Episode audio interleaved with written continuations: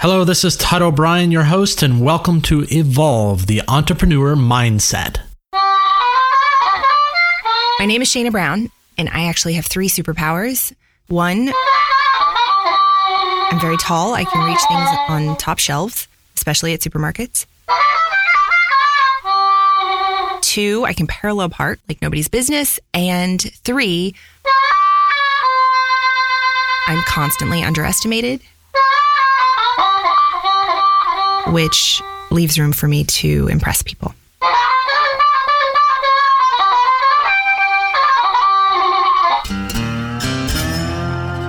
Today we are in Austin in a historic recording studio, Tequila Mockingbird. We're here with today's guest, who is probably one of the coolest people in Austin and has an amazing story around her journey. She is highly sought after audio recording ninja with years of experience in radio, TV, film, music, audio editing, and what's called ADR, which is additional dialogue replacement or automated dialogue replacement, which is when there's a mistake that needs to be retaken when the audio is poor quality. She has worked with actors like Sandra Bullock, Matthew McConaughey, she has recorded for Academy Award winning films and TV like The Walking Dead, The Blind Side, Grey's Anatomy, and much more. She's a philanthropist and serves the community to impact social change. Welcome, Shay Brown. Thank you so much. Thanks for having me. It's great to be here. This studio is amazing. And Oh, thank you. you. so much for letting us be here in the studio recording this. These are going to be the best quality. I'm going to have to really up my game on the rest of my podcast. But thank you for uh, hosting us here today. It's great to be here. Thank you. Great to have you. And tell us a little bit about the studio here. It's uh, that's located here in, in this historic te- Tequila Mockingbird. It's called Chez Boom, which is not S H A Y like your name. It's actually Right. Chez like C H E Z Boom. Yes. Um, what's the story there? What's behind that? Well, it's a little bit of a play on words. So it's a production house. Okay. Is is the post production studio is a production house. Um, also, you go looping and at a looping house. So Shay and looping is this ADR, is ADR. that I yes, was referring sorry. to. Okay. Yes, and C H E Z Chez in French means house of or house. So Chez Boom, and boom is also a kind of microphone. Okay. and it's a sound effect. We do sound effect work here. So just some wordplay. That's really cool. And people can find you on chezboomaudio.com. Is that Yes, correct? that's right. Yeah, definitely check it out. It's a really cool studio. It's got a great vibe as well. Thank you. Um, how did you get into recording? What's the story behind that? One word answer is always nepotism. Um, my dad's a musician and I was homeschooled. So, you know, we just, I grew up at his feet in studios. He was, he was a studio musician. So it was all very comfortable to me. I, when I went to college, I needed a science, I need multiple science hours, right? Yeah. And audio engineering, digital audio engineering had just come out. Just, they, they were just starting classes in it and it counted as a science. So I took those. It was familiar. and then I could help dad. And because I was in the first wave of people learning this digital audio recording equipment, it was pretty, I, I was a little bit of a commodity. It's like, hey, you know how to use this new stuff? Come teach me. So I've You're teaching all the old guys who didn't know how to I mean, use it, and right? it was and it was people I knew I had known from childhood, right? Yeah. These people in whose studios I'd spent hours and Yeah. hours and and they bought this equipment and didn't know how to use it. So I would go help them and I thought I wanted to be a music engineer like I saw with my dad and I tried that for a few years. It's not my not my jam. It's late nights. It's a whole lot of smoking, either weed or cigarettes. Um, many after many sessions, I would be hoarse Yeah. just from being around that Yeah. secondhand smoke. And also, it's really hard as a woman in that world. Yeah. I mean, this was a long time ago. I so I started college when I was 15, which means I was doing these jobs when I was 15, 16, 17 Right. at first. And my skin is thin right now, but back then I couldn't I couldn't take how harsh of a world it was for a Mm. yeah, I woman it just wasn't right for me. And then, as someone I knew from this world, a studio builder was building a studio for Robert Rodriguez, the d- director here, and he needed somebody who knew this equipment. Robert did, and so that my friend put us in touch, and I worked for Robert Rodriguez on Spy Kids and learned the LA way to do ADR. So that was my introduction to ADR, working with his sound team. And I realized that that much more fit my personality. It was okay, we're going to start early because we're going to patch with New York or we're going to patch with London. So early call times, we worked normal hours, we had lunch breaks sort of, and it moved really fast, multiple pieces, very unlike music recording where you kind of set everything up and then you sit, you do a six minute song and then you stop and then you do a six minute song Yeah, again over yeah. and over again. And so it, it really fit me. And that was the beginning. You mentioned something about you know very male dominated world, Yeah. and it still is. This, Absolutely. it's still very male dominated. But there are more and more, I think, uh, great female uh, leaders coming into this. How did you show up personally in that environment? Like, what, how did you find the sort of the stamina to show up in that environment? I think being homeschooled was pretty crucial to that because there was no outward awareness. We didn't, you know, there was no focus on our appearance. I have two siblings mm.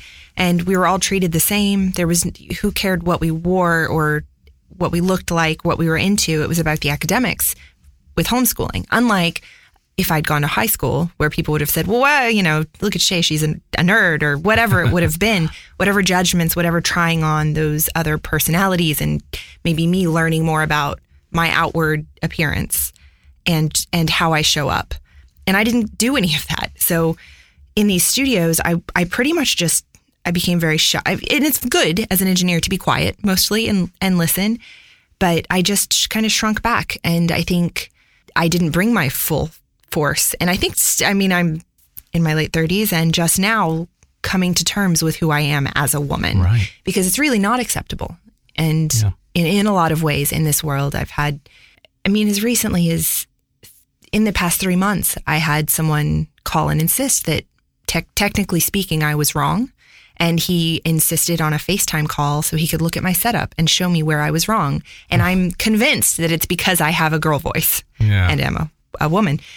Um, and of course, he called and he's the normal engineer of Yeah. man in his 50s, big beard, gray hair, Mansplaining like- over a call. Yes. and then finally, I, I three way called in the tech support for this third party software and they pointed out the error on his side. Oh wow. And, and, and, you know, it's just that happens. Yeah. People walk in and they say, Hey, I'd like a drink. And they turn to Dane, who's recording this, who's a man, and talk to him about tech things because it's just more comfortable. Yeah. I can't understand that like you can understand that, but it's very brave to see somebody and to hear somebody who's had such a great career on the backside of that is really inspiring. Thank you. I, I, I mean, I wish I could say that I felt brave doing it. I, I had no awareness that it was a handicap until I was far into my career. Hmm. And I mean, I'm working with another director who walked in and it was just the two of us. And I won't say who he was, but super well known, right? Very famous guy. And he looked at me and said, Shay, I usually love that color hair, but on you, it looks terrible. And I was devastated. And that wouldn't happen with a guy. I, you know, they're, they're just things, comments about clothing, but mostly comments about capability and competence and intelligence and this kind of discarding just because I'm a, a woman and other things like there are engineering conventions where I can't go because I went to one and I, you know, I wasn't treated respectfully. I didn't feel safe. Yeah. And, and that's a huge problem. And I have been in many unsafe situations because a lot of my clientele are men and they see me as a woman instead of as a professional. Yeah. And so I'm, I, you know, I've worked on very clear lines, very public places for meetings, things like that, that if I were a man, I wouldn't have to do. But I didn't realize any of this was a thing until, again, well into Yeah. my career. And now that I know it, I feel like part of my duty as a woman, having made it, is to use that privilege and success to help lift up other women. And so I, Yeah. I teach um, college kids, and there's usually at least a woman, if not two, in my class. And but that's it. And I, I watch them and try to poke at them and say, "Hey, no, come on, stand up, speak up." And also, I think it's important to show those guys that as a woman, I can know these things, and Yeah. hey, I've got something to teach you. Yeah. Uh, and the credibility speaks for itself now, but when people are entering into that, it's really hard. It's really hard. yeah. Yeah. All right, we're going to pause here and take just a quick break. So we're here with Todd and Maddie. You know something I've been thinking about lately is I just constantly on my computer and my phone and I look around I see everybody's on their computers and phones. Like where where is the community anymore? Well, there's this really cool company based out of Austin, Texas called Hop, H O P, and they are working very hard to solve this problem. HOP actually stands for helping other people, and the entire goal of HOP is to build private social networks that encourage users to take their online interactions to in real life connections where they're meeting these people that they're interacting with online face to face in some form or fashion. So it's just bringing the community together again, like it used to be. Just like the good old days. Isn't it funny? We've made all this progression and people want to go back. But I think that we truly are craving connection and it shows. And we interviewed the CEO recently, Stuart Kime from Hop, and you can check that out on his podcast coming out very soon. So find out more about Hop at hop.life.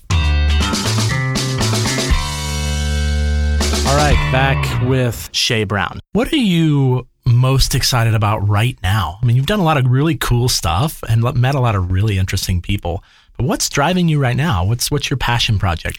I have a passion project that is exactly that. It's not for money, but a spinoff from a South by panel I did last year or this year on vulnerability with entrepreneurs. I've teamed up with a girlfriend uh, who's a fellow serial entrepreneur, amazing, brilliant woman. We've started a venture called the Struggle Club, and hmm. we're doing our own podcast called the Struggle Great. Bus, and we interview people about. We start out by telling the audience how amazing these people are, but then we dig into what have your struggles been through this through your journey. What is what have you had to fight back to get to where you are? And we get real with people. It's really fun. That's great. So so it's great. Yeah. So the struggle, the struggle bus, The struggle bus, and the That's gonna struggle be an is interesting real. one. So watch out for that one. That's coming uh, out this next year. Or Uh, yeah, we should be we should be live by December, I think. great. Yeah, Sounds thank you. fantastic. You. know, you've been an entrepreneur most of your career, or a freelancer and an entrepreneur. And how has the entrepreneurial journey changed you? You think? I think I'm bolder now. I mean, even going from freelance to owning a business is a big, th- there's just, it's kind of like going from dating and living together to getting married. Like all of a sudden, there's a lot of pressure and it's me out there in the world. There's a vulnerability to just putting myself out and saying, hey, please use me, choose me, help me in this venture. Um, and this is me. This is what I have to offer, and hoping that there is a marketplace for it, hoping that I haven't misjudged, hoping that then I can serve the clientele the way I anticipate and then make a living off of it, and then potentially scale and have other people make livings off of hmm. it. And I think that I have gone from being a very shy, introverted person to a shy, introverted person who's capable of getting shit done. I can be bold. I can do whatever it takes in the name of the mission. I don't think I had those guts before. I think, Yeah. you know, maybe it took going through this to find them. I, I like that, and I like being able to see you articulate your journey of like um, finding this confidence in yourself is what I'm hearing. Yeah. to be able to be more bold and Yeah. be who you are in this. And it's not about the surroundings; it's about who you are, Yeah. and that's uh, it's great. I mean, that's an incredible journey that you've been on. It's important to find that, especially given the outside c- constant questioning of, are you sure you're our engineer? Are you sure you know what you're doing? And my first thought is always, no, of course I'm not sure. I have no idea what I'm doing. Maybe you should wear this, uh, you know, one of those those wigs, uh, bald wigs that have like a little, you know, the donut hair, and then you just pull it off at the last minute. Like, just kidding. I'm actually a woman. It's, it's really great to hear you talk about your journey. So thank, Thank you for you. sharing for sharing that. Um, I have a couple more questions for you around creativity because what you do is very creative, and it requires um, it requires probably a lot of thought process and like seeing the whole picture. And I just wonder how do you personally define creativity? I think it's magic. I think it's all of the individual chemicals and experiences and passions and the amount of sleep we've had and the things to which we've been exposed our entire lives and the deficits and the overflowings of love and attention and accolades and failures and all of that. I think it all turns into we, you know, we have a fire inside and all of that gets channeled. And that's why we have, we all have separate passions. We all have separate causes that ignite our philanthropic sides. Um, creativity is just, it's opening up to the world and then opening up to what's in you and seeing what that looks like Wow. and trying to bring it to bear on the world. Really powerful words. Thank you. Um, so thanks for sharing. And I think, you know, the last thing that I really would like to just hear from you is how has the relationships around you, you know, your family and people you love and care for really empowered you in your journey as well as an entrepreneur? Because it takes a, it, it you know, it takes a village. Yes, it does. It's not. It's a very lonely place to be, and even in your situation you described, seems even more lonely. Like, how have these relationships empowered that? I think I've learned, I- and again, late thirties, just just really learning how important it is to choose the people around me. And when I started this company, I was told by so many people, "There's no way you can make a living doing post. This, there's just not a market big enough for this." Um, one of my superpowers is being underestimated, which sounds like the worst superpower ever. But when I'm underestimated, I get to knock the socks off everyone around me, and I I enjoy that but I'm at a place now where I just choose carefully the people who are around me who have a lot of energy and enthusiasm and believe in me. So it, in the times when I don't, they can help encourage me. My family is amazing and um, they're there to cheer me on, but also here to keep me humble and remind me that I'm here in large part due to privilege, right? Being born white in Austin Yeah. when I was, that's a large part of my success. And then friends, and you know, my husband's an entrepreneur and he's my constant cheerleader. Uh, he even has an outfit. Just kidding, no outfit. uh, but it's really important to have people around you who believe in you. And even the most confident people need that, I think. Yeah, I agree. Well, thank you so much for sharing your story with us Thank and being here me. and hosting us in this great place in ChezBoomAudio.com. So go check that out and also look for the struggle bus that's coming soon. Thank you. And thanks for joining us. Thanks for having me.